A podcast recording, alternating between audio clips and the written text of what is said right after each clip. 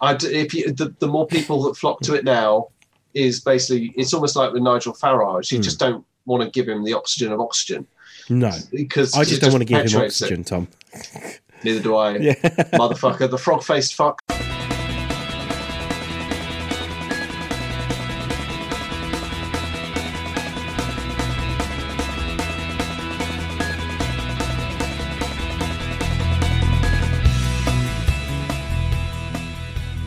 And welcome to the Too Much Time on Our Hands podcast. If you're joining us on YouTube, then you're seeing a blank screen because Yeah. we're not on YouTube I right mean, now. it, it's weird if you're joining us on YouTube because we didn't put this on YouTube. Yeah. Who put Although- this on YouTube? Although what we might do is basically set this whole podcast to just like video images of my testicles Mm. just slowly rotating towards the camera Yeah. and back and uh, you know set to um, no more i love yous I think no I think i love you throughout the duration of the podcast, we'll put the whole we'll put the podcast up, and then we'll um then what it will be is it will be like really close up, and you Yeah. won't be able to see what it is. And about halfway through the pod, you'll just go, "Oh yeah, look, that's Tom's nuts." yes yeah there it is it's just like it's basically zoomed so far in on the smoothest Yeah. part of my ball bag and just very, very, very gently, suddenly, like you know, the end, the edge of a hair appears. Like, oh, what's that? That's an interesting detail. And then just eventually, it's like, Ah, it's a Yeah. scrotum. Oh, oh, oh, there it is. Yeah, or it just slowly retracts in the cold over the the course, like just yeah.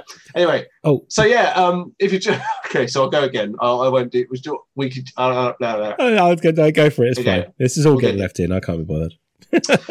Uh, so, as you might have heard or might have guessed, there's only two voices today. So, we're not the classic threesome. We're not the awesome foursome. We are uh, the sort of, uh, as we would say, the intermediate twosome. Yeah. Um, in the podcast history, we started with three, we went down to two, we went back to three, and then we went up to four. So, we're the intermediate twosome. Yeah. Uh, of course, I am here with Dan. Hello, Hello. Dan. Hey, And? I am Tom. Hello, I am Tom. I'm acting like we're doing the live stream. So I'm I so know used it's really weird because we can see each other, and that, that that's that's all it really takes.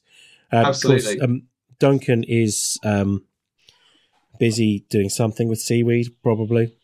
Of course, always. Russ is preparing a kid's birthday party, I believe, and this time it's his own kid. So, like, fair play, Russ. Yeah, fair play, Russ. yeah, well done. yeah, well done. Well done. We've all got to turn corners at some point, haven't we?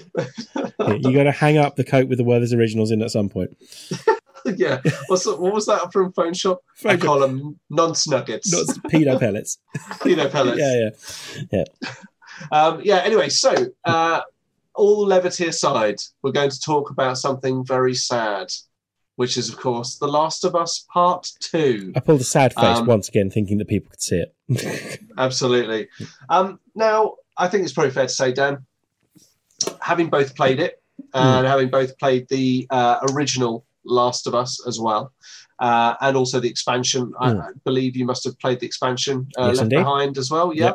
Um, we are sort of quite well versed in it, uh, in the in the lore, in the characters, and, and everything that's gone on. So we wanted to talk about this for a long time because Dan and I are the only ones in the group, the Awesome Foursome, that Hmm. actually have a P have PS4s and Yeah. are able to play this game. Yeah, like begrudgingly play the PS4. I, I mean, I hate myself every time I turn it on, but there I am, just playing it, going, "God, I hate you," but I'm enjoying this, and I hate that makes me hate you more. So this is this is one of the first questions. Like people, like, a lot of the critics of Last of Us Two have said that it is, it, it- while it is a fantastic game, very well characterized, very well written, you know, all the stuff that Naughty Mm. Dog don't get points for anymore. Uh, you know, being good writers, being good game designers, all that sort of Mm. stuff. Um, is that it's not one of those games that you walk away from kind of going, oh boy, what a feel good story. You know, like, did you enjoy enjoy as in like when you were playing the story were you like oh my god this is like this is the best thing ever like you know i mean when you were playing it did you enjoy it I enjoyed the first one. Let's start there. So I, I, I did enjoy the playing the first one, um, and that is despite the fact that it's still quite a dreary, depressing game. yes I did, I did genuinely enjoy it, and I think part of it was because uh, the the mechanics of the game were pretty original. hmm uh, what you were doing. Like you genuinely felt like you had to. It wasn't you're either creeping or you're walking. You had to creep at a particular speed to not be spotted by the zombies, um, and that that appealed to me. Uh, and I, I'd spend far too long just going out of my way trying not to alert anyone, um, and, and really enjoying really enjoying it. So then when the second one comes round, um, I I, I bumped it straight down to easy. The I, I I I wanted I was I was kind of in on the story because the end the first one ends with such a twist that Mm. you kind of want to just well I want to know more about these people now. I want to keep knowing what's going Just, on. but just before we go any further, when we say Oh, spoilers twist, by the way. I was going to say, Yeah. big, big spoiler alert because we will discuss the twist. We will Yeah. discuss that because they're all that is big, major hinging point for the Yeah. second part. One hundred percent we're gonna spoil all of this. So yeah. Um and then there's the shocking moment which we'll get into. It's obviously, I- I still don't want to say it. That's what's weird. There's there's a shocking moment, and then Saying it makes it real. um, I, I was less attached to Joel than a lot of people were, and I've got a theory on that that we'll get to later. Um, but um, then it, it, then when you're first going through Seattle, I was like, "This is cool. It's open world Last of Us. I can just break into a shop, kill a few zombies, do something cool in the shop, pick something up, go do something else, cross it off from your map, which I thought was a really nice touch as well. Yeah, I love that. Love that. Especially Mm. watching Ellie physically cross stuff off the map. yeah. Sublime. And then it got to day two. I'm like, this is a lot. like, and then so then it got to day two, and then it got to day three. I'm like, okay, this this this this is taking longer than I thought it would to to kind of like, as as fun as it was. Like all those things, if you want to stand a decent chance of getting through the next chunk, ammunition, for example, is hard to come by. Uh, uh, resources are hard to come by to to um, max out your guns. So you need to go do these things. You need to find find all these little things, and that's time consuming. Um, and as as the game went on, I started thinking, would I prefer this if it was a TV series? And would I be more into it if I was a t- if it was a TV series? Now then, some other shocking stuff happens, and I'm like, okay, I'm back in. I'm back into it, and then it completely changes, and that chunk of the game I enjoyed much more. Um, just I, it was nicer trying to be the savior than the person that going out for revenge, if that makes any sense. Like it was nicer, no, even though you know what's going to happen. Like when you get to the end of that story, it was nicer being the person that's trying to save someone else's life rather than I'm going there and I'm going to kill this person. Um, I enjoyed that. Despite the fact that that person is the person that puts the other person on the path for revenge. Yeah, yeah, yeah, yeah. And and that's that was a nice twist because I didn't ever think I'd feel any kind of sympathy for her whatsoever, Mm. but I definitely did. Um, and it, and it it was even it wasn't even about the fact that Joel had killed her dad. It was it was more about um that that like she was trying to figure out what where she's what she's doing, like what she believes in. She's trying to figure out where she's going in life in general. Um, in a world that is just ruthless, ruthlessly unforgiving. She just wants to let her guard down for five minutes. And as soon as she does, it ends very, very badly.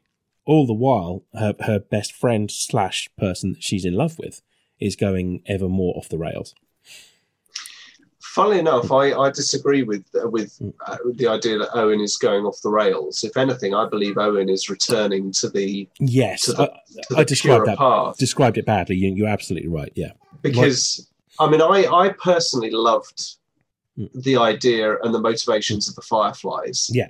Um, you know, when you're trapped in the darkness, look to the light. Yeah.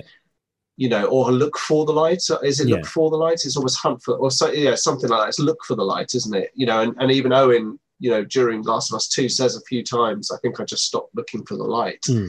Um, you know, and Abby's character, I believe, is very much a character driven by stopping looking for the light after a death after the death of her father Mm. at the hands of Joel, obviously, to save Ellie's life because of course her immunity to the cordyceps fungus Mm. uh, zombification thing um, would have uh, the operation to remove or to, the operation to remove the growth from her brain that hasn't spread Yeah. would kill her, but would allow the fireflies they believe to create Mm. a vaccine. Um, sorry, just I'm just trying to explain it in case anyone hasn't seen it yeah, yeah. um, or hasn't played it and is wanting spoilers. Um, Abby's father is the surgeon who Joel kills at the end of the first game to ensure that she, Ellie, does not die.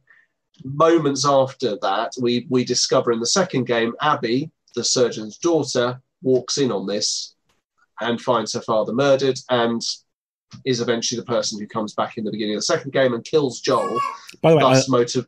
I love that moment when she kills Joel. Like, I, I, I, I mean, it's gut wrenching, but it's you do not see it coming. No, but I, I feel that Abby, the, the reason that Abby and all of the Salt Lake crew, Mm. i.e., the people who were former Fireflies, because basically Joel kills Mm. pretty much everyone. Yeah, he doesn't ki- just kill this one doctor. No, he fucking massacres Yeah. people at this hospital. Like Firefly after Yeah. Firefly after Firefly falls to, to Joel's weapons, knives, fists, whatever. Um, she stops looking for the light as soon as her father dies. Yeah. And she is literally driven. And you can see, even through the most beautiful moments of the flashbacks in, in Abby's part, when they go to Mm. the aquarium, her and Owen kiss, and it's a lovely moment, but she pulls away to say that she's just you know had a, a lead of of where these Mm. people might be. And that is what's motivating her. She stopped looking for the light and she is on the path to darkness which is one of the reasons why i believe that the salt lake crew former fireflies joined the wlf because the wlf's brutal takeover of seattle uh, from fedra which is the sort of government agency Mm. um, and their brutal torture tactics and and you know making examples of people and shooting trespassers and non-members of their group Mm. i believe is is almost um, cathartic for these people whose you know th- their former fireflies all of their friends have been killed apart from Mm. their little group they're, they're out for blood and this group is saying well come here and be soldiers and we're fighting these guys called the seraphites and Mm. you know uh, or seraphims and you know just go ahead kill kill kill you Mm. know and abby transforms physically from meek and mild to a muscle bound Mm. soldier um, i believe uh, because she stopped looking for the light and actually it's those three days meeting lev and and all that kind of stuff that begins to put her on the same path that owen is on she stops thinking for herself. Like at that point, she she's she is um, uh, she she is one with the W the wolves, Mm. and um, just assumes that the, the scars they are the bad guy. There's there's absolutely no way that there could be this, any scars that are good guys. Like there's absolutely no way that that any of um, the people from Jackson could be good guys as well. Although she doesn't, to be fair, she obviously spares Ellie, so she, she and tommy and Tommy, yeah. Um, but the the further it goes on, the more it's like the scars are the bad guys to the point where the leader pretty much is needlessly going to going to assault the scars island. Yeah. and it, it, it's only when she she she spent time with with Lev that it's like, well, this is this is the wrong thing to do. Which is, by the way, one of my favorite moments in the game. I'm kind of skipping about all over the place, but um, the the bit when you're in the middle of that fight between the wolves and the the, the scars is just amazing. yeah where it's F's invasion Yeah. even though they've managed to burn quite a lot of the seraphites um, villages to Mm. the ground the seraphites are pushing their invasion uh, pushing the wlf invasion off the island Yeah. and it's it is it's utterly needless like isaac isaac talks isaac the leader of the wlf talks about this assault as in like you know he said he, he says to abby when she goes back to the to the the effort the forward operating base for Mm. the first time in day one he says like you know we can't wait any longer we have to do this and actually if you think about it think about it really hard Mm. In that situation in the post-apocalypse 25 years down the line from this massive infectious outbreak, Mm. And these tribes are warring, and yes, they have the odd skirmish, like, is that a vital thing to do to sacrifice more people's lives Hmm. to push a bunch of other people off an island?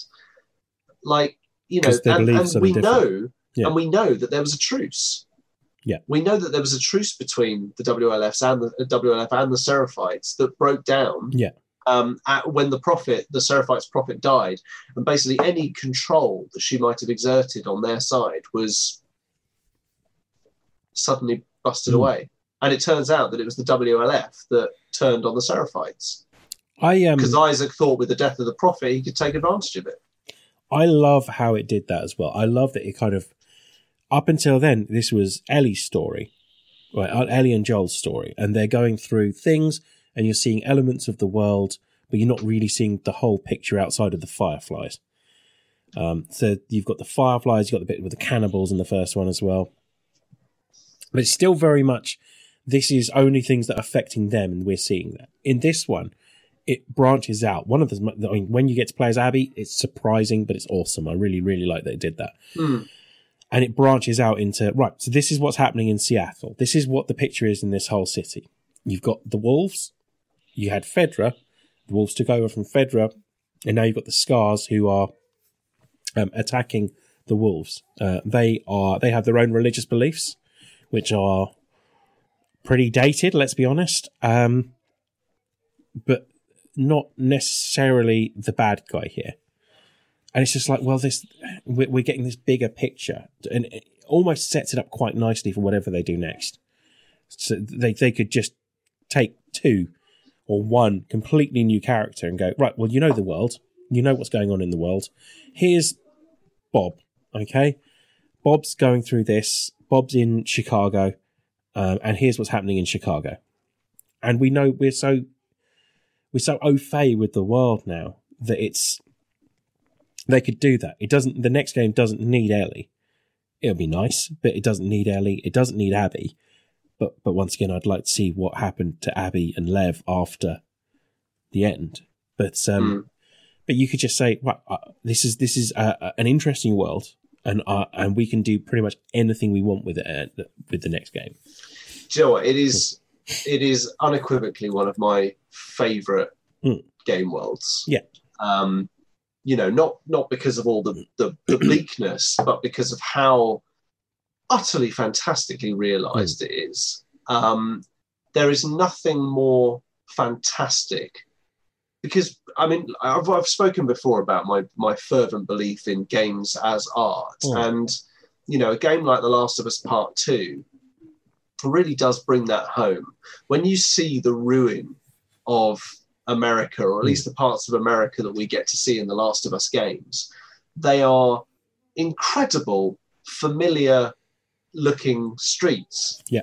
Overgrown with leaves and weed and filled with rusted cars with rotten tires and uh, busted down shops, you know, with back rooms and things are where things are where they should be. Toilet Mm. toilets still with rotting toilet rolls, you know, stacked as I stack mine at home, you know, Mm. like on top of cupboards and, and things like that. You know, everything is everything is incredibly well done. Um, you know, nothing really feels out of place, and and and there are there are actually entire sections of the game that you walk through quite quickly. But if you stop for a second, you'll see just how unbelievably detailed Yeah. they they truly are. Um, one of the most amazing set pieces in the whole of Last of Us Two Hmm. is when Abby and Lev are making their way. First of all, they go up the skyscraper all the way to the Oh very my top god, that's brilliant! and they yeah. go across into that hotel. Hmm. Working your way back down the hotel on the other side Hmm. is um is one of is one of the best game experiences I've had in the last decade. Yeah. It was it was so scary and exhilarating with this almost you know it was a very it felt very vertical and you were sort of moving down jumping from room to room and it felt a bit like um the aperture science uh, enrichment center like you know with that that sort of verticality of it it felt very very deep and very high and you were sort of it almost felt like you'd gone to the top of the world and you were now sinking back down to the to the depths Well, it made it feel huge as well. That was the other Oh, thing. it did. It made it feel like that this this whole world was was absolutely massive, um, like bigger than it is. yes To be fair, and and to be fair, the game does a pretty good job of that most of the time. But this This one element of like you're going through an area you would never expect to go through, um, and and and and you can cover quite a lot of ground by not showing very much. But it Yeah. it, feels absolutely massive. Like you feel like you've crossed the city, basically. You do.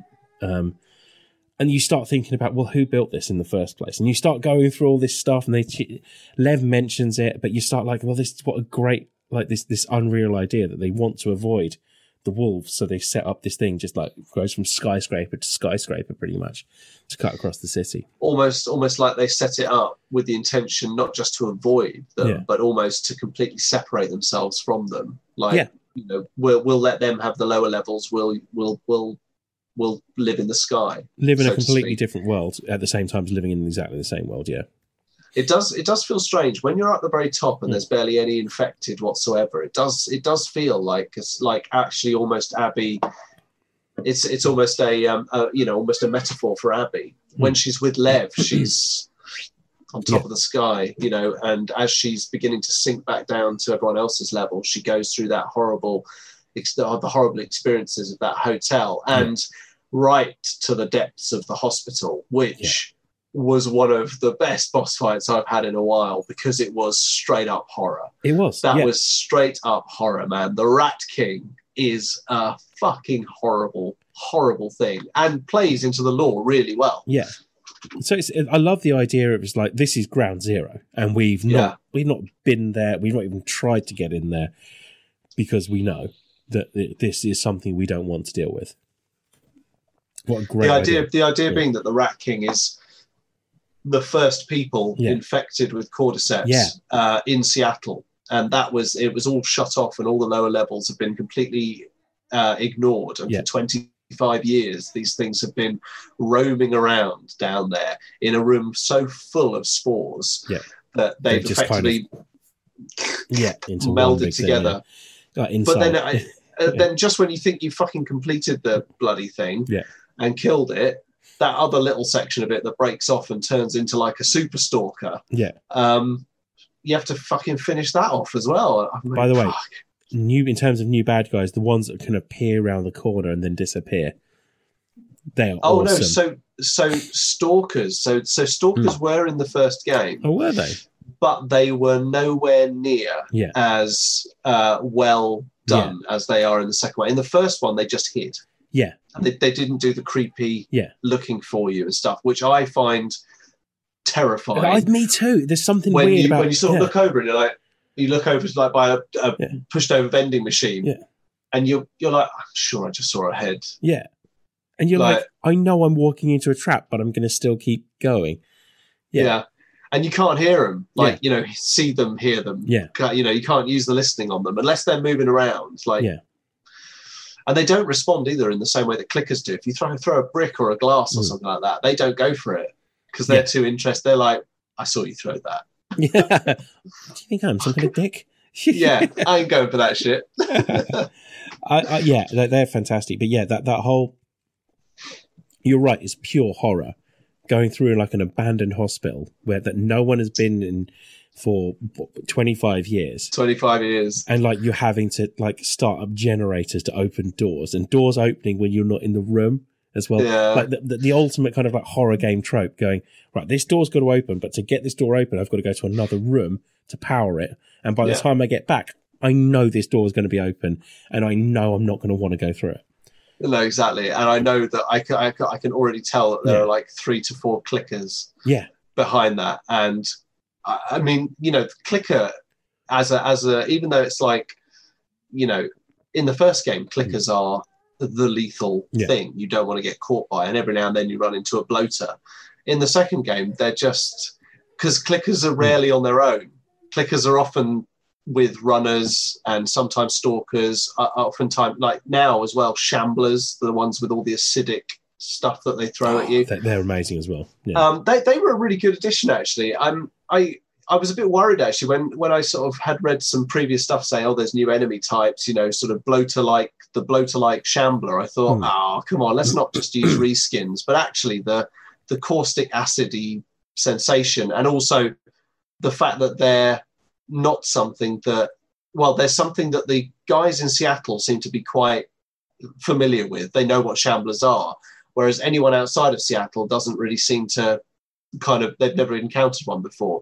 Um, you know, apparently uh, Neil Druckmann said that it's water because of the abundance of water in the Seattle area.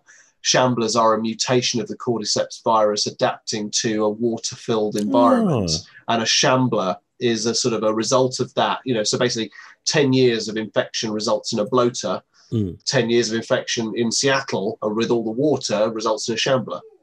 Ah, that's really interesting. Who knew, eh? I, I, I like that. And I like that they, they actually thought about it Mm. i- to that sort of level. It's not just a cool new enemy that is also quite scary. Mm. It's actually, uh, it's, a, it's a product of its environment, which is also another metaphor for people like Ellie and Joel and Abby and anyone you meet. They're a Hmm. I- product of their environment. The, the game also, as I say before, it, it feels really big.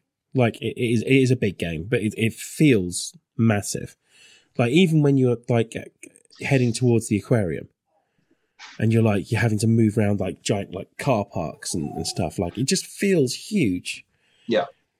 really, really good. The bit with the sniper, and the sniper's obviously Tommy. Yeah. Yeah. See now that Yeah. is a, a I've got to say interesting interesting subversion. Mm. Um, twice the game makes you play against the Mm. people that you've become uh, comfortable with referring to as the good guys. Yeah. You end up fighting against Tommy, and you end up fighting against Ellie as Yeah. well in other people's shoes, um, which always feels wrong Yeah. uh, but is a very nice subversion. I really enjoyed that um, pursuit of Tommy through Yeah. the through the airport. I really enjoyed that. That was really really cool. Yeah, Yeah. Just, just in general, that was awesome. And and um, it's a bleak game, but it's it's just so well done that it just kind of keeps you wanting to play. Characters pay a very high price for the choices they make. Yeah, yeah, no, definitely, yeah. Like all of them do. Like no one comes out of this unscathed.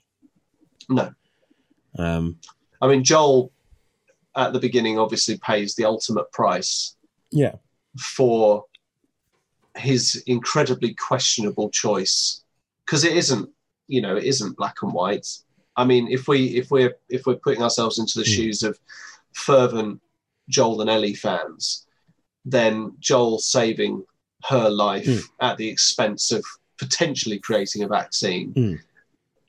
you know is one thing the fact that he massacres the better part of Yeah. a militia group to do that, including a defenseless surgeon and, if you're a complete bastard, two nurses as Yeah. well. Um, the fact that he kills all those people as well to do that is, you know, another questionable bit of fuel on the fire that he makes a life for Ellie Mm. and himself afterwards in a safe place and only wants to protect her. Um, you know, makes you know again it's another questionable thing is it the right thing to do but you know because we love them yes Hmm. it is when finally the chickens come home to roost for joel Yeah. who is a man who we know in the decades before he met ellie killed murdered treated people was a hunter at one point you know we know that he did awful things killed tortured just to survive um, he pays the ultimate price for almost everything he's done. He pays the ultimate price. He gets killed by the by Abby, who is actually only one person that deserves her revenge on Joel. Mm. She's one person, Yeah. and the thing the thing is, it makes her less special. she's not. She's not special. She just happens to be another person that Joel f- has fucked Mm. over in a very long line of people that he's fucked over. but she she's the one that's got the that's got the uh, she feels inspired enough to actually carry that with her as well.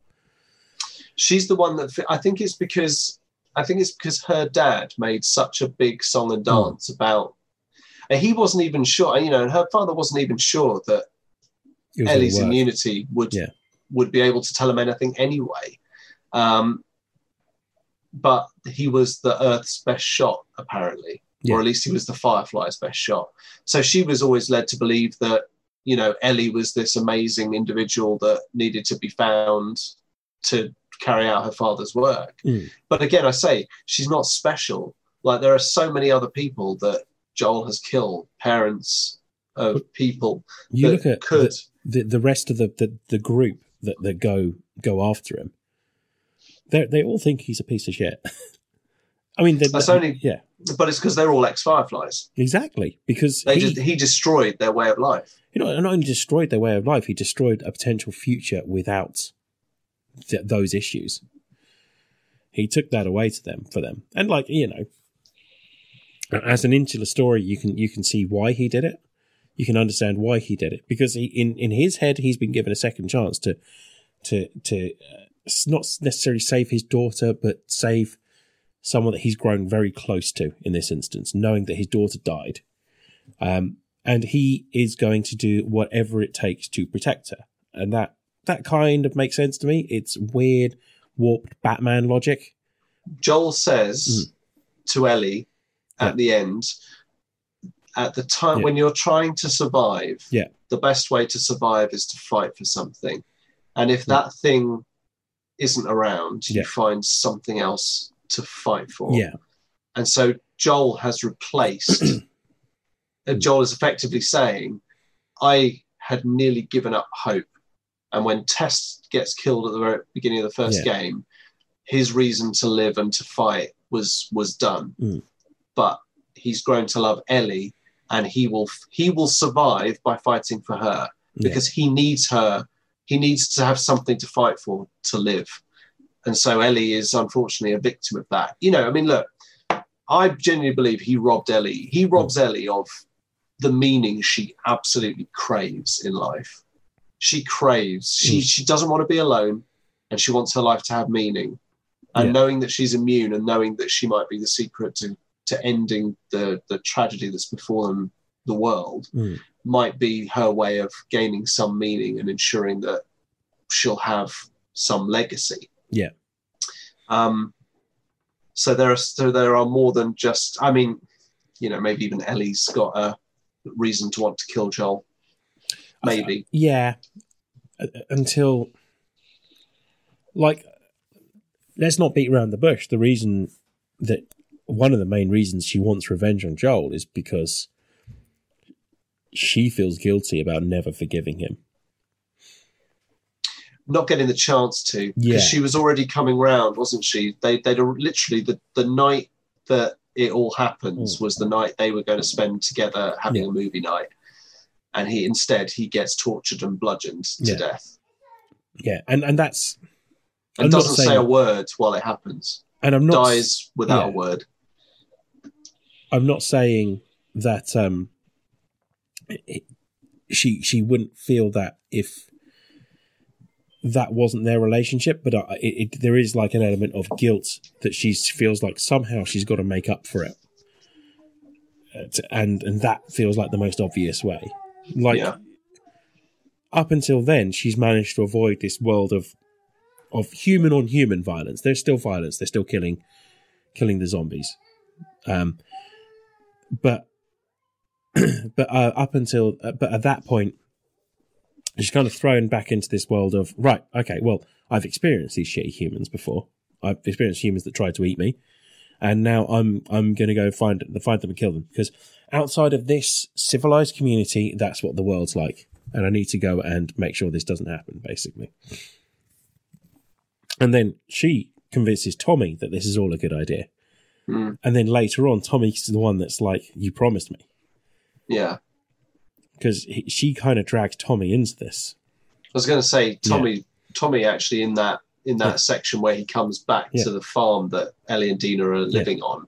He does. He. I mean, he's now a, a bitter Yeah. man who can't walk properly and can't see out of one Yeah. of his eyes because of the revenge mission that Ellie Mm. convinced him to go on. So he's probably feeling. You know, that's why he's so fucked Yeah. off with her when she says no. Oh, He's just like you said. She. I'll make you. You said to me, Tommy. I'll make her pay. Yeah. What a joke Yeah. you know and that's that's the thing that festers in her head but of course ellie by this point is suffering from post-traumatic stress disorder like incredibly badly Yeah. um, which as well is done very well it feels like the, a maddening rush of guilt Mm. and sin and feeling unclean with the things that you've had to do but Ellie is so driven to it, she she stoops to some real depths. So, um, and I mean, the, the biggest depth she she stoops to, she potentially wouldn't have if she'd have known. Which is when uh, she kills the pregnant lady. Yeah, Like she didn't know that would would be yes, like I- I'm I'm all for Ellie's kind of a piece of shit in this game, but yeah, at the same time that she didn't really know. And No. And through most of the, the, the start, you're like, yeah, I'm going to go in, I'm going to kill them all, I'm going to go and kill them. And as it goes on further and further, you're like, these are just people. I don't really want to be killing them. And if if I have one criticism of the game, it's that I would like a version of the game, and this is never going to happen. And I understand why. It's because because someone had a vision for the game, and that, that's how that's how the game should be. But I would love to play a version of the game where maybe you don't kill them, maybe you don't kill everyone, maybe you you, you suddenly start.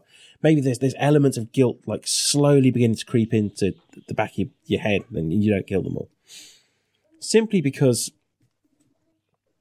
it's not wonderful to feel like an absolute piece of shit that wouldn't do half this stuff half the time. Like uh, when Lady Knight the Brave talks about it, she's um, she mentions about how like sometimes you'll have um, uh, characters that will beg for their life, not characters just like uh, NPCs that will beg for their life. They'll be on the floor begging for their life, begging you not to kill them, and then you so you, you try not killing them, and then they get up and start shooting you again. It's like, well, what if they just ran away? What if what if like the people that are just fairly innocent bystanders in this, just like just took their opportunities and run away? it's almost like the game actively encouraging you to put Yeah. people But down, it's, it's making you want. It's making you feel like you should be doing this, and then at the last minute, it makes you feel incredibly guilty about what you're doing. And it's like, well, but I, I didn't want to do that in the first place. That's the one thing that that Spec Ops: The Line is is an obvious comparison to this. Yes, But what Spec Ops: The Line does brilliantly is you don't feel guilty about any of that until the end, and then at the end you feel like, wow, I'm a horrible person. It's funny actually because I, I, I think um, I, Spec Ops: The Line made me feel bad about my choices as I was making them. Yeah. And what I think actually Spec Ops: The Line did better than Last of Us Hmm. Two is that uh, Walker. It's Walker, isn't it? Is that the name of the character? Or yeah, I it- think so. Yeah, is it? I think it's Walker. He genuinely believes that he's making the right choices. Yeah. Genuinely, genuinely there's believes it. never Like, any when- guilt. Yeah. No, and, he, and and until obviously, I mean, the thing is that everything that happens after that white phosphorus Yes. um, strike, which is what breaks him, Hmm. um, is he genuinely believed that that was the right call at the right Hmm. time, and all the decisions he makes after that are all in that same vein, trying to make the right decision at the right time for the best intentions, Yeah. only to find out at the end that everything you've done since then is your character trying to justify that to themselves. Yeah. You know that he he is so racked with guilt of killing all those women and children and, and families that were in that bunker, Yeah. not enemy soldiers, as he was led to believe when he ordered that white phosphorus strike. Um, he he snaps. Yeah. And the whole mission from then on is just pulling him deeper and deeper into his own insanity, trying to justify in his mind. It's, it's effectively Hmm. Last of Us Two doesn't really do that No. with with Ellie's story, you are driven to do stuff as the player. You know, such as you're the one that has to push the buttons Yeah. to make her bludgeon that Nora um, in the is hospital. horrible. That Which is yeah. Awful. It's only three strikes that Yeah. you actually physically have to do it, but the aftermath is Ellie suffering. You know, obviously Hmm. mentally broken by what she's done. It's her first. It's her first murder Mm. You know, the first killing of an individual for no other reason than to Mm. get a bit of information. Yeah. She made her, she, she even says to Dina, I made her tell me. When she wouldn't tell me, I Mm. made her tell me, Yeah, yeah, implying prolonged torture. yeah. Mm, I mean, it's sickening. Yeah, and, and you're you're the one doing it, but it's it, it's I think it's it's almost cheap to make you do these things and then at the end go, Yeah, you should feel guilty about that. And I'm like, sorry, what? I, I, I have to do this to progress in the game. Like this, this is not something that, like, even if I was making a character choice, this is still a character choice. It's not like something that that you you don't get to take the high ground, high high ground. Good lord, you don't get to take the high. You don't get to high road me on this. Anakin, I have the high Yeah. ground. Yeah, yeah, you don't get to high road me on this because I have to do this to progress in the game. yeah, And I sometimes it feels like that's what it tries to do. Like I, I'm trying to. I need to stress. I think this game is excellent. yeah. Um, but but sometimes it feels like going, oh my god, you're such a bastard. What did you do that for? I'm like, you you told me to. I literally have no choice but to do that to progress in this game. Um, and sometimes that, That feels is- a little yeah. bit like, hmm, do you not see how how horrible person you are now? I'm like, nope, you made me do this, so you- I'm going to high road you because you wrote this game, sod. yeah i mean that's that's where you as a that's where you as the player have Yeah. to have to separate yourself from you know i mean the thing is like you know the, it, it the game is not real the game is not No. reality you are you are not doing these things you are playing a character who does these things the fact that you are you are made to push the button is Mm. is merely your interaction on behalf of that character But you- you're Um, playing it from your perspective, though. At the same time, you Well- are that character in, in this. Term, well, terms you are, but at the same time, when you when you push the button to make Ellie hit Nora with the with the mm. thing, you're not in Ellie's head looking down at Nora. You are looking at Ellie. No, you're looking you over seeing- her shoulder, though. Like it, it's No, it's no, no. You're well, well when you first get Yeah. there, but actually, it's it's Ellie. You you don't Yeah. see her hit Nora with the with the with the bar. You just see Ellie's face, and that is it. But it's, it's it's still a form of escapism. You are still controlling Ellie. You are still the one responsible for for for, for doing it. Like if you wanted to, I suppose you could turn the PS4 off, which you know I regularly like to do, um, and and um, walk away and say, and Ellie just walked away, understanding that she just wanted to protect Dina for the rest of her life, and that she could live with live with what happened. But the game makes you do that to carry on. Like you, you, could you could have your own head canon, but um, you're still controlling it. It, it. It's like if this was a TV series, I'd I'd be watching it going, well, Ellie's kind of horrible at this point. Like Ellie's Ellie is now Batman Yeah, she's lost it. irretrievable. Yeah. She- yeah. So like, and, and if you're watching it, you're still like, ah, it's still not good. It just doesn't let it doesn't make you feel guilty about those decisions. It would make Ellie feel guilty about those decisions. Whereas because you're controlling it, you Yeah. are you're the one that feels the guilt. Like it kind of high roads you and go, Oh my god, do you not see how bad violence is and what you've done? Like you made me do this. This game is like one of the most violent games I've played this year. interesting one then isn't it that Yeah. they that we we have to inhabit abby Yeah. well after she's done something that we as players of the previous game Yeah, so we, her for we don't get to feel that. We get to look at her, hate her for a bit, and then slowly, as we inhabit Abby, heading up to this this one point that we knew, we know exactly what's going to happen. Um, but we are not doing any of the the necessarily truly horrible stuff. We're trying to save someone. yes although the more we find out about abby the more we realize that she's been doing horrible things for a very long time Yeah, Torturing and killing off the cuff- Seraphites. Little off the cuff comments, and and I, Yeah. I, I will say this about the game: it's a credit to the game that I feel that invested that I feel like the game is trying to judge me. The fact that it's making me feel guilty says everything about the, the fact that the game is incredibly involving. Like it, it sucks me in to the point where I am the one controlling Ellie. So when the game is is pointing fingers, it's pointing fingers at me because it's done such a good job of bringing me into the game. that's uh yeah it's an interesting way of looking at it yeah yeah I, I, I yeah i can't i can't disagree with that at all actually um okay so you said you had a theory about something at the beginning Um, I, I'm not a massive Joel sympathizer at all. Like, exactly. And I had this conversation with someone else earlier, and they could they didn't understand it. Joel's a piece of shit. oh Like- he, oh he is yeah. a total piece of shit Like, and and I, I look at this from the outside, going, well, going, okay, sure, he's got to protect Ellie, but I can also look at it from the other side of things, going, how many parents are there out there that think, Joel, you've screwed my family, and I genuinely think there's something in in my theory, which is that I don't have a kid. So I don't see it from the same angle as say you and the person that that I was talking to earlier about this does. In the sense that you know, you, you would do anything to protect your kid. That makes sense. I don't have that kind of experience.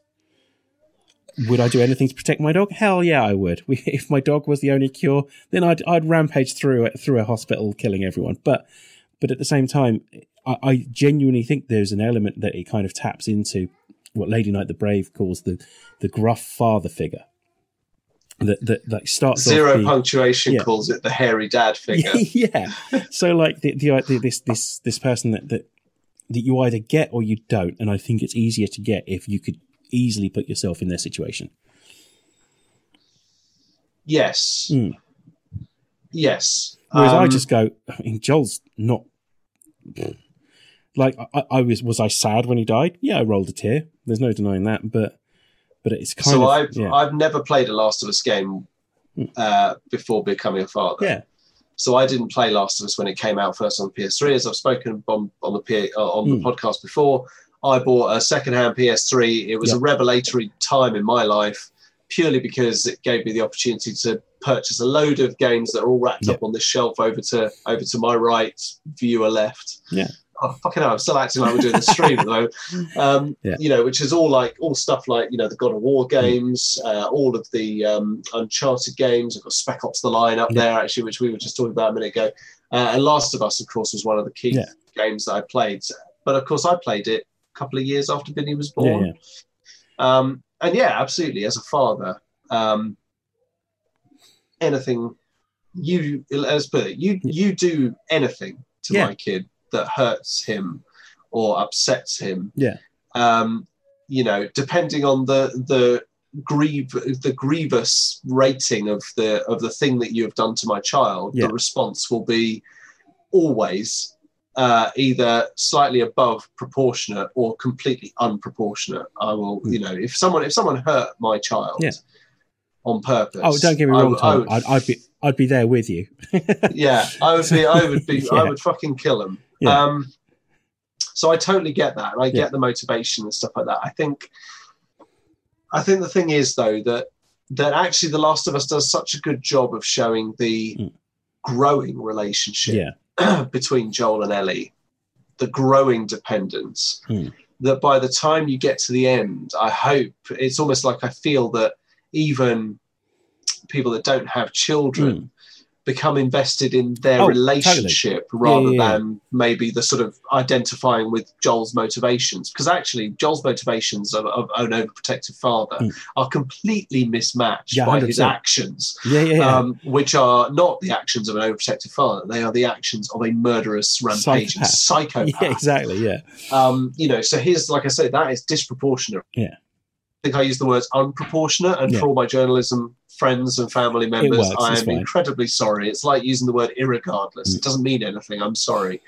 Um, whereas The Last of Us 2, Yeah. and I've said this to you before, includes that segment where, um, and you know, Noah Caldwell Gervais on Hmm. uh, on YouTube says it is pure nostalgia for the Hmm. people who wanted to see Joel and Ellie at their peak yeah bond Yeah. after the events of the first game is when Joel takes Ellie to the museum in a flashback Yeah. for her 15th birthday, I think it is. Is it 15th or 16th Yeah, birthday? yeah. I can't remember.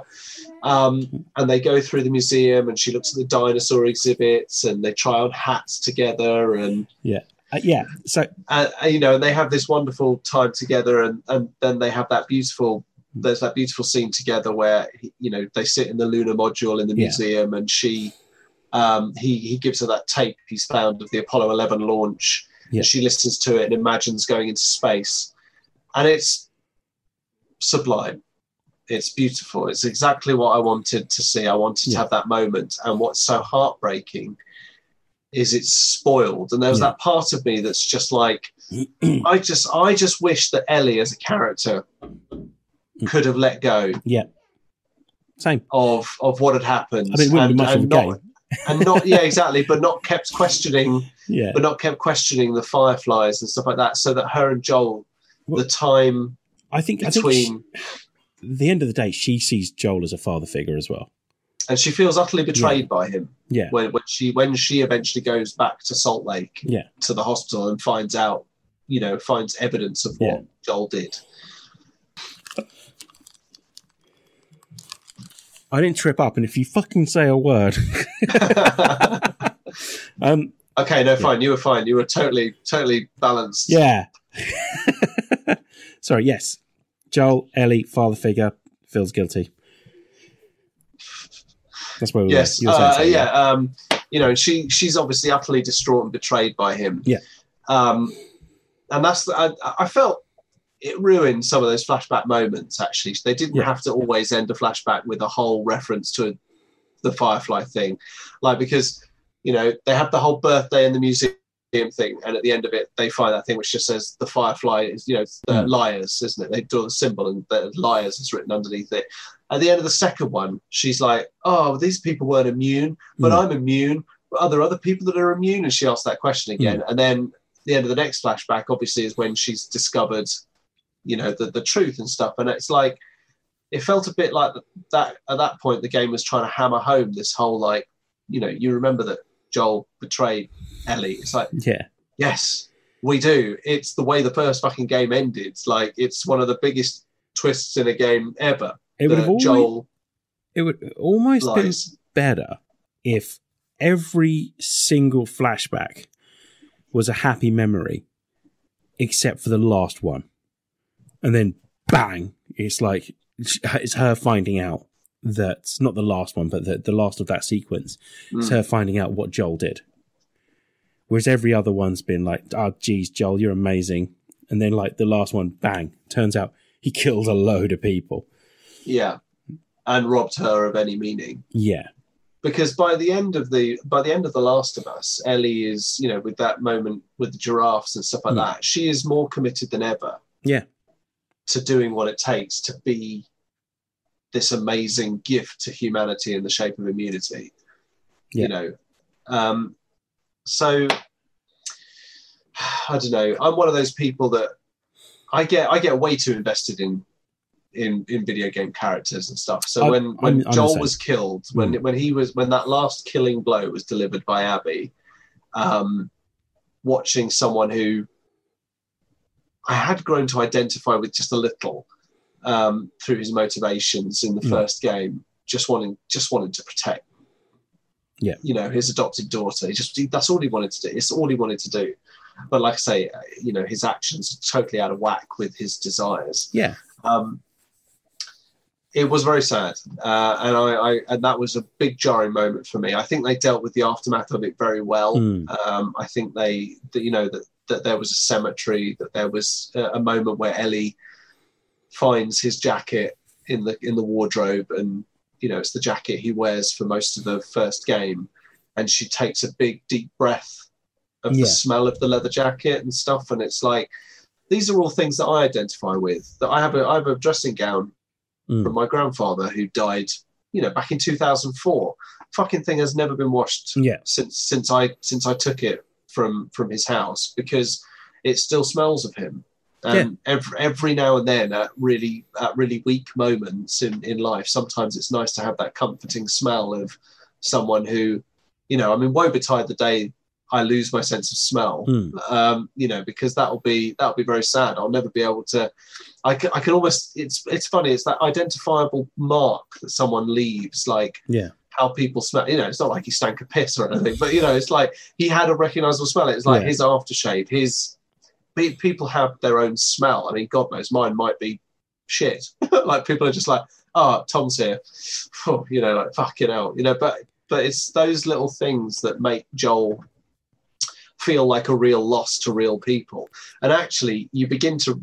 I, there- there's that moment I think Hmm. over the first few days with Ellie where yes she does some questionable stuff but you also identify with her like she's lost someone who she she relies on. And actually, there is probably part of her that is incredibly grateful that she is still alive, and yet she'll ne- she'll never be able to express any thanks Mm. or even even give Joel that you know what Joel kind of longs for now, which is just that little bit of appreciation that she understands at least the motivation behind why he did what he did. Yeah. She can't even say that because she even you know she even says to him, "I want to forgive you," but Yeah.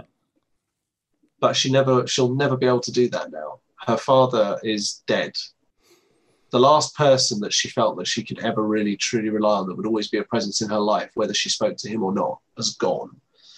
And you do identify with that through Ellie. Mm. And people who say that she turns into a monster have to look at her motivations for doing so. If you Yeah. lost someone under those sort of circumstances, I Yeah. think a little piece of us would react. I think a little piece of everyone would react in the same way. Especially considering you know that there's going to be no other form of justice. It's not like the, the police are ever going to go out and, and try and find this lady who's done this. It's it's it's, It's vigilante justice. exactly yeah, and and one of the best things it does is is is at the end of it, everyone's done this. Everyone's gone out for for revenge, and it hasn't worked out well for anyone in this game.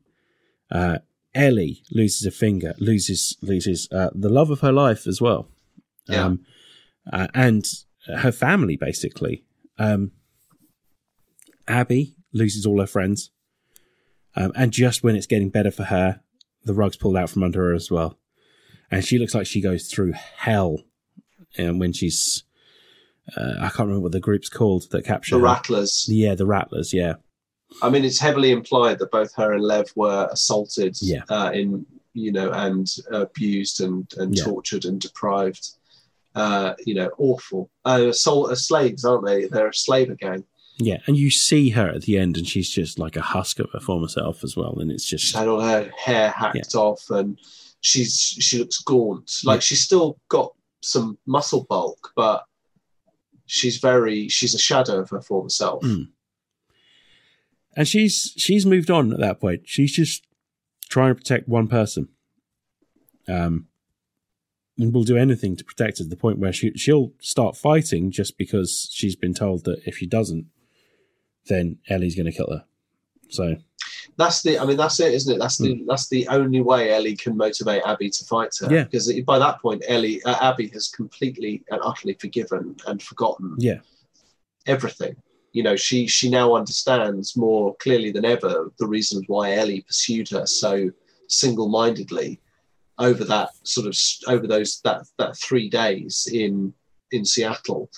Um, I think um, I think the thing is though, like Ellie's journey through Santa Barbara, Mm. freeing the slaves, taking down the Rattler gang, you know, after all that good, um, Noah Caldwell Gervais actually points out quite quite eloquently. Yeah. It would have been so much better had the game ended with just Abby and Lev disappearing in their boat and Ellie getting into her boat and not prompting provoking the fight. hundred percent agree. Like just Yeah. like even if it's just like a nod of we're going to go our separate ways now. But uh, Like almost as if I mean, to be honest, if they if they'd even just had a tussle just mm, that you know not like a not i mean ellie threatening lev's life purely to provoke a fight feels feels after everything that happens Mm. at the rattler gang headquarters like you just i just feel like maybe ellie could let go of this but actually you know we know for you know uh, we know why they did it like that because ellie is supposed to be suffering you know believing that the only way that she can end her suffering from ptsd is to kill Abby. Yeah. That that will give that will finally give her closure. But the, the simple fact of the matter is that that last enduring image of Ellie in, on the beach in Santa Barbara is of her lost in the fog, couple of things we have a couple of things we have to talk about. um, all of Ellie's friends are incredibly well designed. So, um, is it Jesse? Jesse, yeah, fantastic character, and Dina, another fantastic character as well. And the fact Yeah. that they they they they just went with uh, well, Ellie's a lesbian, cool. And it doesn't. They don't really mention it. It's just a thing. There's a bit where an old fella has a problem with it, and Joel tries Yeah. to knock him out. But but other than that, it's just like that's just fine. And it's the same with Lev as well. Lev is a trans character that just is. It's never really mentioned. The only person that's got a problem with it is like the older mother figure, but well, the mother really. Um, other than that, everyone's like, this is someone just trying to live their life. So let's just let them live their life. it does suffer from the usual Naughty Dog problem that if you're not one of the main characters, or at least a, a juta, Mm. a juta ag- antagonist or a juta, juta, what do they call them? It's like the sort of secondary antagonist, second secondary uh, juta protagonists. Yeah. You know, secondary kind of playable char- or at least very close like companion characters. Um, you're not very well fleshed out. You know, Yeah. like, and actually, that's very true. That's that's true through all of the Nathan Drake games Yeah, and like, all and, and through Last of Us as well. Like Joel and Ellie are are the the characters that are so well fleshed out. Everyone else is kind of set dressing, and that that that is kind of the same thing that happens with this with Yeah. the second game. Is So- that Abby and Ellie are incredibly well fleshed out characters, and their immediate companions are quite well fleshed Mm. out, and then everyone else is WLF Soldier One, WLF Soldier Two, or Jackson. Uh, isn't it like Jackson? Is Jacksonville or Jackson that they yeah, call it? e- even even the, the the other characters in this, we don't really know a great deal about. They No. all react the same when Ellie kills them. Like all, all the ones that go to Jackson to kill to kill Joel, they all have the same reaction when they see Ellie, which is that yeah, we'd do it again. And th- th- they're, they're all very similar in terms of characters from that Well, angle. Owen doesn't want to kill her. Yeah. Owen doesn't want to kill her. Mel doesn't want to kill her. Yeah. Um, and even, I mean, the other ones want to kill her purely because they don't want anyone else from Jackson coming after them in the same way that they came after Joel. Um, and actually, there are some members of Abby's gang who are actually less sympathetic because of the fact they don't get much fleshing out. When Yeah. Manny dies, Yeah. I was actually relatively pleased. Yeah, me with too. How quick, with how quick, because Yeah. I didn't like him at all. I No. mean, you know, they try to make him out to be, you know, a bit of a cheeky womanizer Yeah. and stuff like that. But you know, that's, I mean, that's not okay anyway. But I was pleased when Tommy took him down. Yeah. Um, in the same way that it was sat- it was satisfying on a on a story level when Ellie took out Jordan, the guy Yeah. that captures her and ties her up, and then Dina shoots him Yeah. through the roof. Um, it was, it was. I almost felt sorry for Ellie that she didn't catch up with Leah at the hospital because Mm. by that point Tommy's already got there first, yeah, and he's also killed her friend Nick, I think his name was yeah, yeah, yeah. to find out where you know the, the point of the map and if it doesn't match i'm going to torture one of you to death sort of thing Yeah. um and you know there I, I didn't I mean, even when owen Mm. got killed there was a part of me that felt like he deserved it as well because he despite the fact that he is made out to be this guy trying to look for the light again he still he still went off and, and took you know and basically deserted his post as a WLF soldier to to take Hmm. to go with Abby and the rest of the Salt Lake crew to kill this guy. Um, he the only redeeming feature about him obviously is uh, you know because he's not a very good boyfriend Hmm. at No. all to Mel. He's not he's not a very good guy. He's got Mel pregnant and is having an affair with Abby. Um, you know, and ultimately he gets himself and Mel killed. I, he always struck me as like the youthful exuberance one, the one that's still stuck at being a teenager, like the one that still believes in like, well, we're going to go do this because that's going to be great, like like uh, youthful optimism that, that there's a way out of it. Because if there's not, his deep seated um, mental health issues are going to come and they're going to be horrible. Yeah, that's that's that's probably a, yeah, it's probably quite a good point. because like for me it's like he, he's hung his he's he's got to get away um and he's almost it almost feels like he's trying to escape from the fact that mel's pregnant as well with Mm. his his child until eventually he kind of faces up to that problem, which is a problem in his eyes, by the way. But yeah, um, but yeah, it, it it's they're just not great. I'll always say this: like Sully from Uncharted, what do we really know about him? Yeah, exactly. Like Sully, Sully is in every single one of those games, and he's probably in nearly every scene with Nathan Drake as well. Yeah. What what do we actually know about Sully? like Barely anything. he's an older version of Nathan Drake, a bit of a womanizer, probably a bit more, a bit more morally grey than Nathan Drake, but but oh, generally just a good guy. Like if he was still alive, he'd be played by David Niven. Like it, it's Yeah. it's and, and that's pretty much who he is. But we don't really know anything about him other than that. So yeah, I kind of agree that it's it, it they they do sometimes have a problem of this is Dina. What was Dina like? Well, she's Jewish, which is cool, and we find out quite a bit. To be fair, they do quite a bit of characterization for Dina. Like, Well, that's Yeah. what I say. If, I, I was saying, unless you're unless Mm. you're close or an immediate companion to the main antagonist or protagonist in a Naughty Dog game, Yeah. If you're just part of the world rather than hmm, part of the core, then you don't get fleshed out. And Naughty Dog are very good at characterizing the people who are in the very immediate spotlight. Yeah. But like take take the first game. Yeah. You know, Bill. Bill is fleshed out a little bit. Yeah. But not fleshed out massively. Um, in the second one, uh, is it, is it what's his name? Is it Lloyd, the leader of the Wolves? W WLF? Isaac. Isaac. Okay. Like, we're meant to think that he's a bad guy, and he does some bad things, but we don't really ever get to know him. No.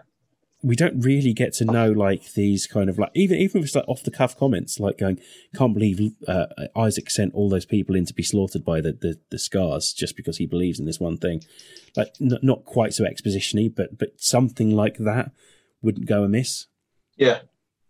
Yeah. Because because Mm. they he just he just comes across as a simple militia leader. yeah like well, I don't like him Questionable methods. Yeah. I don't like him. Yeah. Yeah, but at the same time, like it's he's he, you need to flesh him out to be like you need to want him gone. But it's it just doesn't work that way. No. You so you said there's two things. One was characters that could are very well fleshed out. I can't remember now.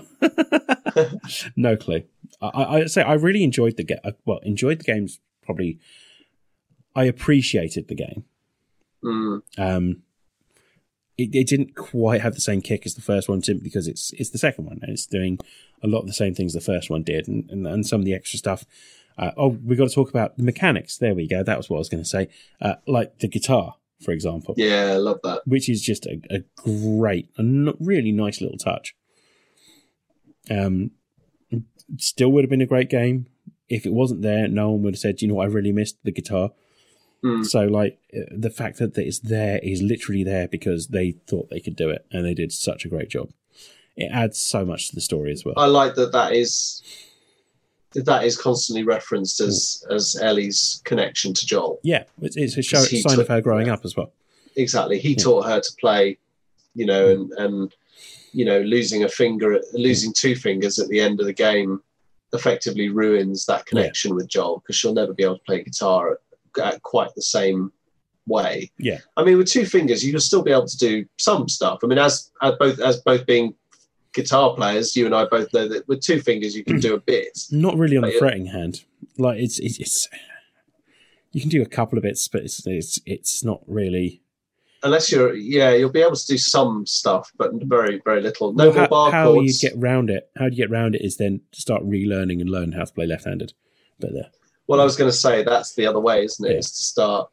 Yeah, but that just might holding plectrums fucking like that, yeah, would Yeah. be difficult. But yeah, it doesn't feel right. exactly. Yeah, Um, yeah, that would be strange. Uh, yeah, I, I mean, I did. I like that. I like. I like the mechanics. I, I like that you do feel like you're scavenging. I Mm, do. I do like that.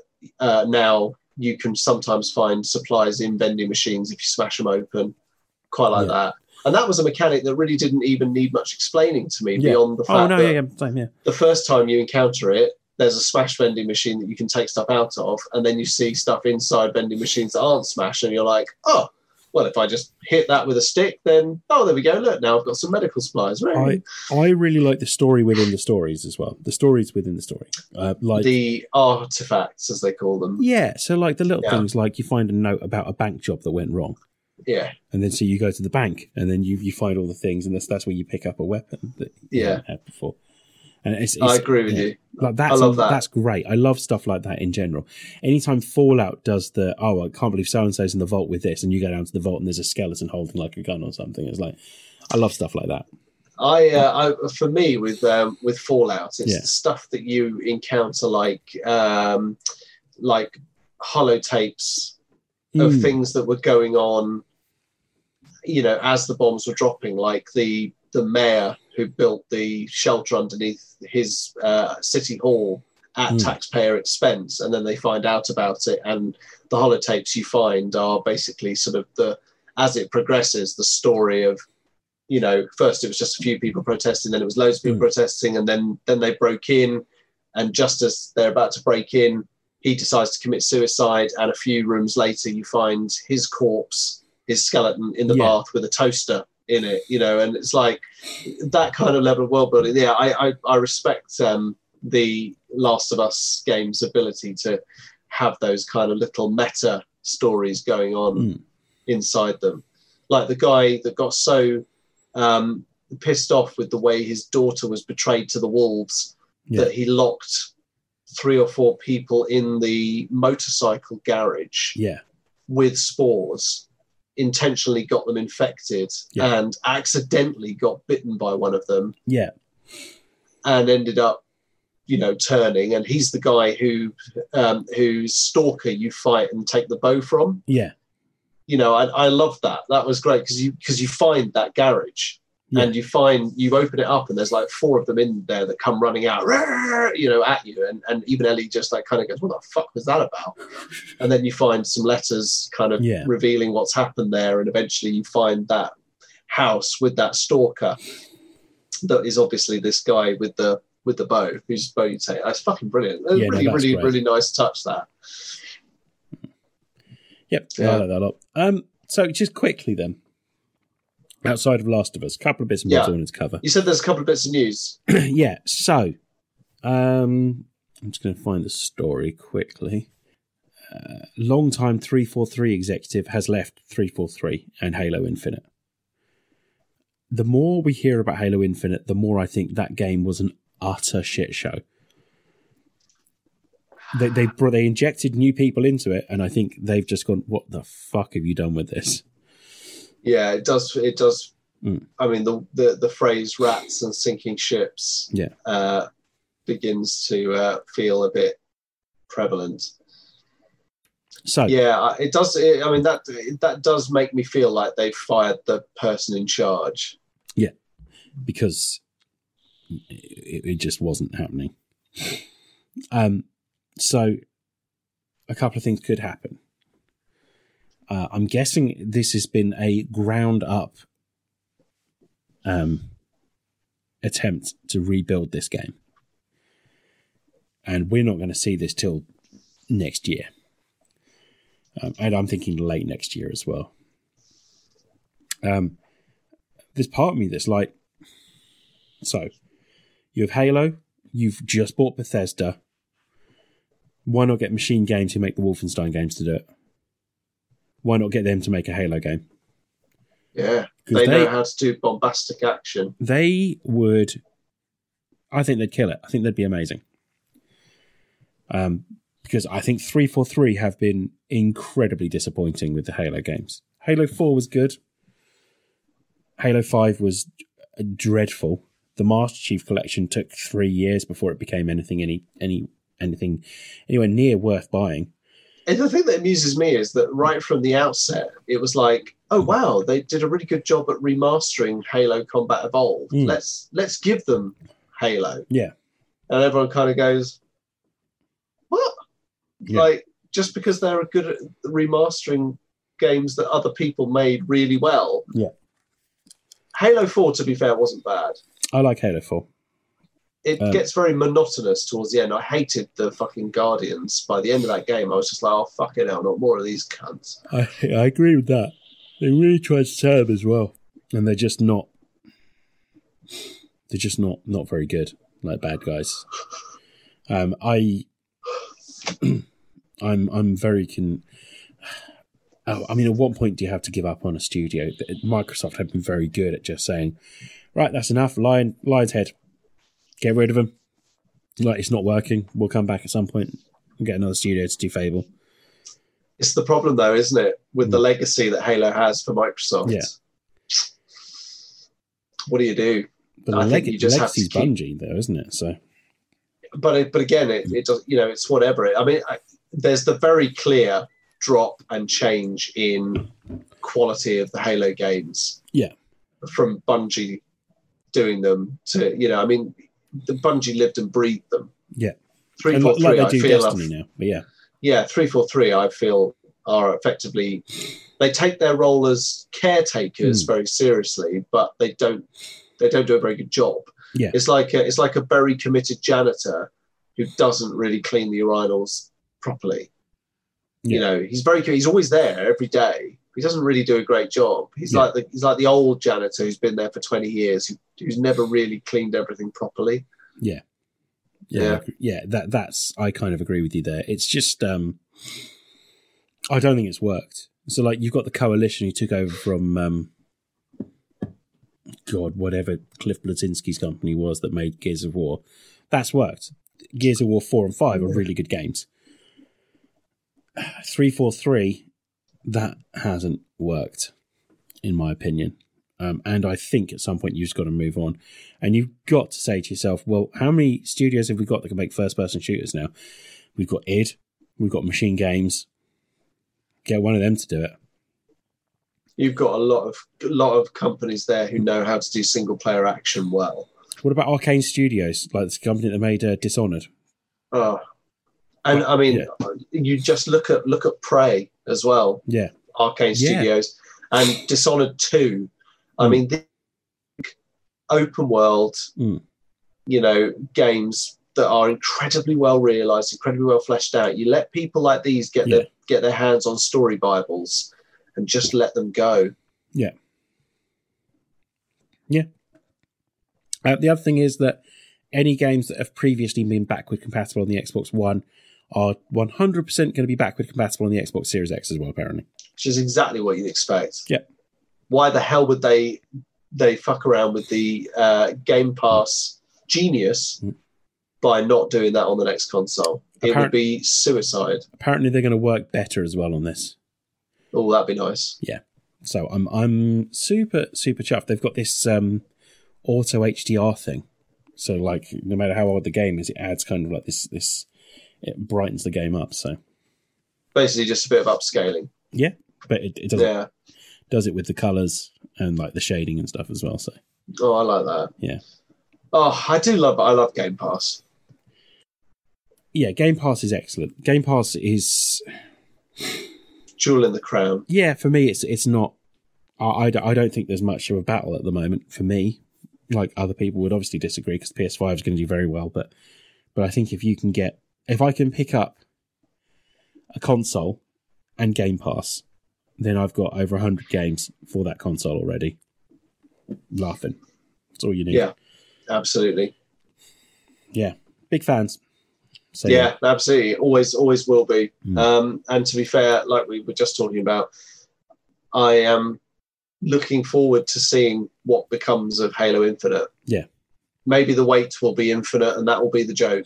like you know what I mean? Like, oh, bit bit more news. Cyberpunk's been put back by another 21 days to December. of course. Uh, I mean, it's just going to go back and back and back because you Until know. it's I mean, 2080. Uh, it's, I mean, to be fair, it's like it's one of the only it's the only reasons that I would ever let I would ever be okay with games being put back is Hmm. if it's down to quality. Yeah. Um, you know, Witcher Three was delayed heavily and Yeah. is an outstanding. Yeah, Game. worth the wait. Yeah. Yeah, you know, whereas Duke Nukem Forever Hmm. was not a case was not in the same boat. Duke Nukem Forever was like five engine uh, because you know scrap and rebuild, scrap and rebuild, Mm. and eventually they need they just basically got gearbox in to finish it off and get it out the fucking door. And it took twelve years Yeah, to, yeah. To, to make that. I mean, twelve years. It, it's, it wasn't twelve years making that game. It was it was three years to make a game, scrap it, new engine. Three Yeah. years, scrap it, new engine, scrap it. Um, you know, and then it, I mean, it's it's funny. It's what zero punctuation said, wasn't it? It's like if if I didn't know any better, I'd think this game had been rushed like out the door, you know. Um, and I guess you know for Halo Infinite, maybe that maybe that is the um, is the course. Yeah. For Halo Infinite, maybe Halo Infinite, like you say, was a big rush, big misguided mess. Maybe they spent all their money on in the right new direction. engine, on the new. Oh, is it Slipspace engine that they've got? Uh, oh, Maybe. yeah. Maybe that's the problem. Who knows? I think that's about it. So there we go. We've spoken at great length about The Last of Us, and we've also spoken about a little bit of news, which has been very, very lovely. If you have any news, views, opinions on The Last of Us Part 2, or anything you just want to get off your chest about this wonderful series of games, that the first one you enjoy, the add-on to that, I think you uh, you you indulge yourself in, and the third uh, installment, obviously Last of Us Part Two, I think you uh, endure. it's great, Um, but yeah, Absolutely, um, it is great, but it is it is an endurance trial. The uh, yeah, um, but yeah, it, let us know and hit us up on our social feeds. We're on Twitter, Instagram, and Facebook. Uh, use the handle uh, at TMTOOH. Um, and also, if you want to uh, check out some of our uh, pods from the Sister Pod Theatrical Cut, they're on uh, our platforms on Spotify Yep. uh, and Apple as well. Um, and that's about it. If uh, I can, I'd like to say goodbye to Dan. Goodbye. Bye, Dan. that's been fun. I'll say good, goodbye from me, Tom. Goodbye. Bye, Tom. And on that note, we will cue the music.